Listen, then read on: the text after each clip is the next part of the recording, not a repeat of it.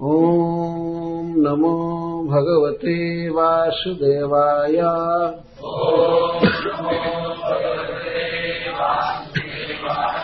ॐ नमो भगवते वासुदेवाय।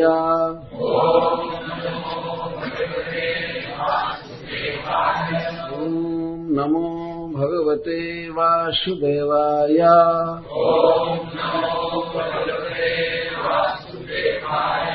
श्रीवादरायणीरुवाच। इन्द्रमेवं समादिश्य। भगवान् विश्वभावनः। पश्यतामनिमेषाणाम् तत्रैवान्तर्दधे हरिः।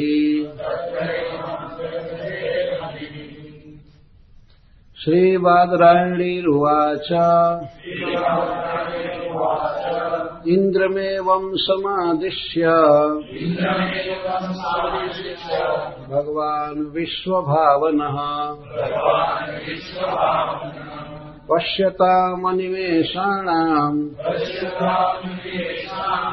तत्रैवान्तर्दधे हरिः ये श्रीमद भागवतम दसम स्कंध नहीं, छठा स्कंध का दसवां अध्याय है। प्रारंभ कर रहे हैं।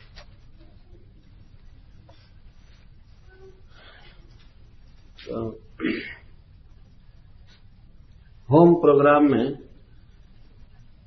कुछ इसके पूर्व की कथाएँ हो चुकी हैं। तो हम लोग यहाँ तक पहुँचे थे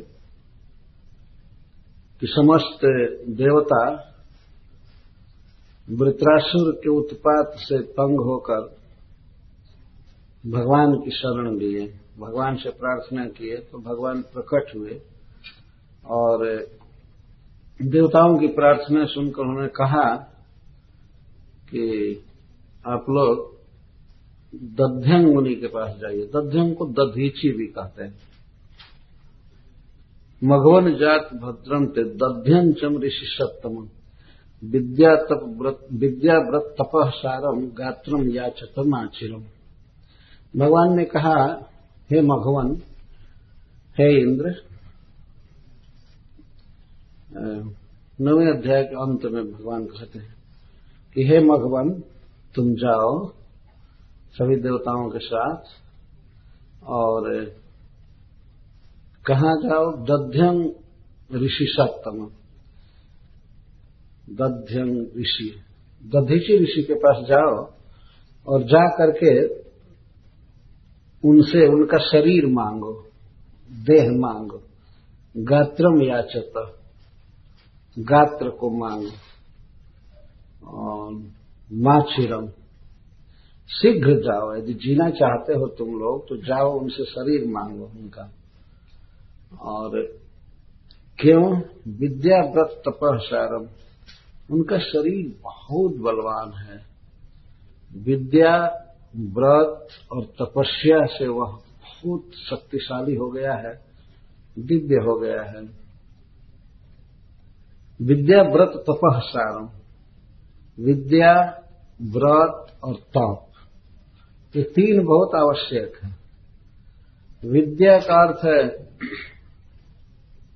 वैदिक ज्ञान वैदिक क्रियाएँ भगवान की आराधना विषयक, और व्रत का अर्थ भगवान की भक्ति, और तपस्या का अर्थ है इंद्रियों को भोगों से दूर रखना। इससे दधीची मुनि का बल बहुत बढ़ा हुआ है। उनकी हड्डी में, उनके शरीर में बहुत शक्ति आ गई। ये स्वयं भगवान उपाय बता रहे हैं, देवताओं के प्राण बचाने का।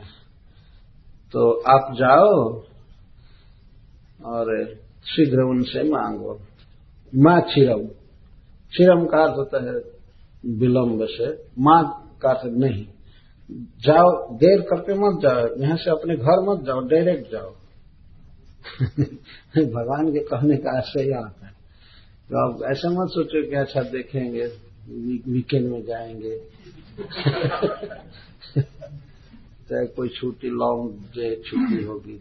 Long long week long weekend अगर तीन दिन का हो जाता है तो उसको लॉन्ग देते तो ऐसा मत करो, जल्दी जाओ माँ छिरो तो और लोगों ने पूछा कि उनकी क्या विशेषता है कि उनके शरीर में इतनी शक्ति आ गई है? भगवान ने कहा कि सवा अधिगतो ब्रह्म।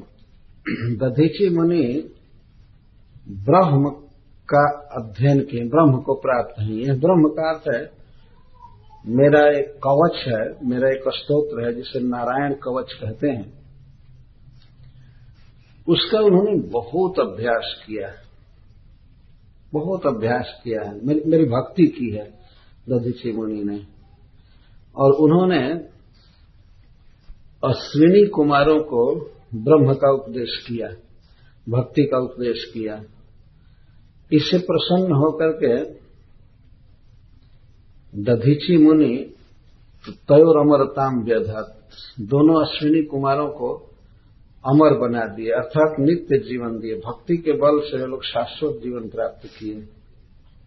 अश्विनी कुमार दो देवता है और देवताओं में फिजिशियन वैद्य जैसे आप सुनेंगे, वे मस्तक काट करके भी जोड़ सकते हैं। इतना बड़ा वैद्य।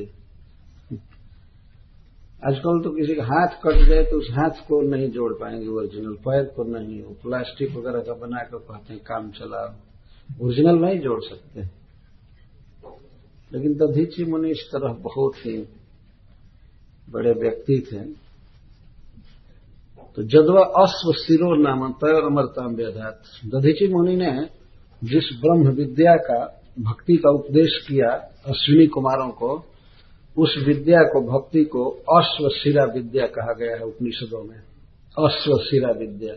क्योंकि दधीची मुनि ने अश्व के सिर से, घोड़े के मस्तक से उस विद्या का उपदेश किया था अश्विनी कुमारों को। तो यह घटना इस प्रकार की है। एक बार दोनों अश्विनी कुमार देवताओं के जो वैद्य हैं, वे दधीची मुनि के पास आए। ये जानते थे कि दधीची मुनि ब्रह्म विद्या में पारंगत हैं, भगवान की भक्ति में, और हमें उपदेश करेंगे। तो वे दोनों आए। आकर के दधीची मुनि से प्रार्थना किए कि कृपया आप आप हमें अपना शिष्य स्वीकार करें। हमें ब्रह्म विद्या का उपदेश दीजिए। इस बात का पता इंद्र को लग गया। इंद्रदेव सदा अश्विनी कुमारों को हीन समझते थे और सोचते थे कि ये लोग किसी बहुत बड़े वैष्णव का शिष्य न बन पाए। नहीं तो इनका मान बहुत बढ़ जाएगा। ये ब्रह्म विद्या न प्राप्त करे। ऐसे जस्ट डॉक्टर है, बस यही काम करते रहे। शल्य चिकित्सा, सर्जरी करें बस। लेकिन अश्विनी कुमार बहुत तत्पर थे कि हम किसी वैष्णव का शिष्य बने, भगवान की भक्ति करें। तो भक्ति करने पर भक्त का मान बढ़ता है संसार में। और इंद्र नहीं चाहते थे। इंद्र इन लोगों को कभी भी देवताओं के साथ एक लाइन में भोजन नहीं करने देते थे, सोमपान नहीं करने देते थे। देवता होकर के भी बहिष्कृत थे उस समाज से। तो ये दोनों आए दधीची मुनि से प्रार्थना किए कि आप हमें ब्रह्म विद्या का उपदेश कीजिए, भक्ति का उपदेश कीजिए। तो उस समय एक यज्ञ कर रहे थे छोटा सा दधीची मुनि, भगवान की पूजा। तो उन्होंने कहा कि अभी मैं व्यस्त हूँ। आप लोग कुछ देर के बाद आइए। इस बात का पता इंद्र को लग गया कि ये दोनों अश्विनी कुमार दधीची से इनिशिएशन लेने गए। उनको ही पता लग गया और ब्रह्म विद्या प्राप्त करने गए। तो तुरंत इंद्र आए दधीची मुनि के पास। उन्होंने पूछा कि दोनों अश्विनी कुमार आपके पास आए थे? इंद्र ने कहा कि हाँ। क्या उद्देश्य था उनका आपके आने का? तो वो भक्त बनना चाहते हैं और ब्रह्म विद्या भक्ति करना चाहते हैं। तो इंद्र ने कहा, सावधान रहिए। आप उनको कभी ब्रह्म विद्या का उपदेश मत कीजिए। और सुन लीजिए, यदि आपने मेरे वचन की अवहेलना करके उनको भक्त बनाया और उनको ब्रह्म विद्या का उपदेश किया तो मैं आपका मस्तक काट दूँगा। कभी मत उपदेश कीजिएगा यह कहकर इंद्र चले फिर अश्विनी कुमार आए दोनों कुछ देर के बाद। दीक्षा लेने के लिए, भक्ति का अभ्यास करने के लिए। तो उन लोगों ने जब प्रार्थना किया तो दधीची मुनि ने कहा कि अभी अभी इंद्र आए थे। इंद्र ने मुझे चेतावनी दी कि उनको शिष्य मत बनाना, उनको भक्ति का उपदेश मत करना, अन्यथा मैं तुम्हारा मस्तक काट दूँगा। अब हम क्या करें? वचन तो दे चुके हैं कि हम आप लोगों को भक्ति का उपदेश करेंगे। तो अश्विनी कुमारों ने कहा कि ठीक है, कोई बात नहीं। ऐसा काम हम करते हैं कि आपका यह जो मूल मस्तक है, उसको हम काट कर रख लेते हैं फ्रीज में। इसको हम काट कर रख लेते हैं और घोड़े का मस्तक काट कर आपके शरीर पर जोड़ देंगे। उस मस्तक से आप उपदेश कीजिए हम लोगों को। घोड़े के मस्तक से, अश्व के मस्तक से। और जब इंद्र क्रोध में आएँगे तो आपका वो घोड़े का मस्तक काट देंगे। इसके बाद हम ओरिजिनल मस्तक आपका जोड़ देंगे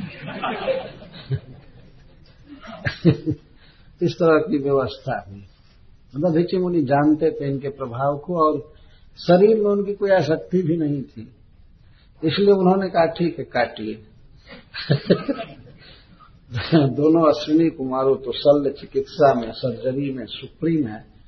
उन्होंने तुरंत उनका मस्तक काट करके रख लिया। और घोड़े का मस्तक काटकर जोड़ दिया। कहीं जंगल में घोड़ा होगा तो बिल्कुल जीवित ही रह गए दधीची मुनि तो उस अश्व के मुख से उन्होंने भक्ति का उपदेश किया। इसीलिए ब्रह्म विद्या को भक्ति को अश्व शिरा विद्या कहा जाता है। यहाँ पर इस बात का उल्लेख श्रीधर स्वामी जी ने बहुत विस्तार से इसको लिखा है। तो अश्विनी कुमारों को उन्होंने ब्रह्म विद्या का उपदेश किया। इंद्र को पता लगा कि जो मैं मना किया था, वो दधीची माना नहीं।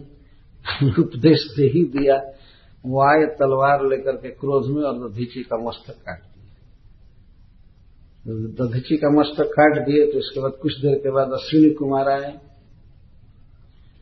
तो उनका मस्तक जो ओरिजिनल था, उसको फिर जोड़ दिए। कोई चिन्ह नहीं पड़ा गर्दन में दम, लकीर भी नहीं। ओरिजिनल सेट हो गया और घोड़े का मस्तक घोड़े को जोड़ दिया, वो भी ठीक है इसलिए ब्रह्म विद्या को अश्वशिला विद्या कहते हैं।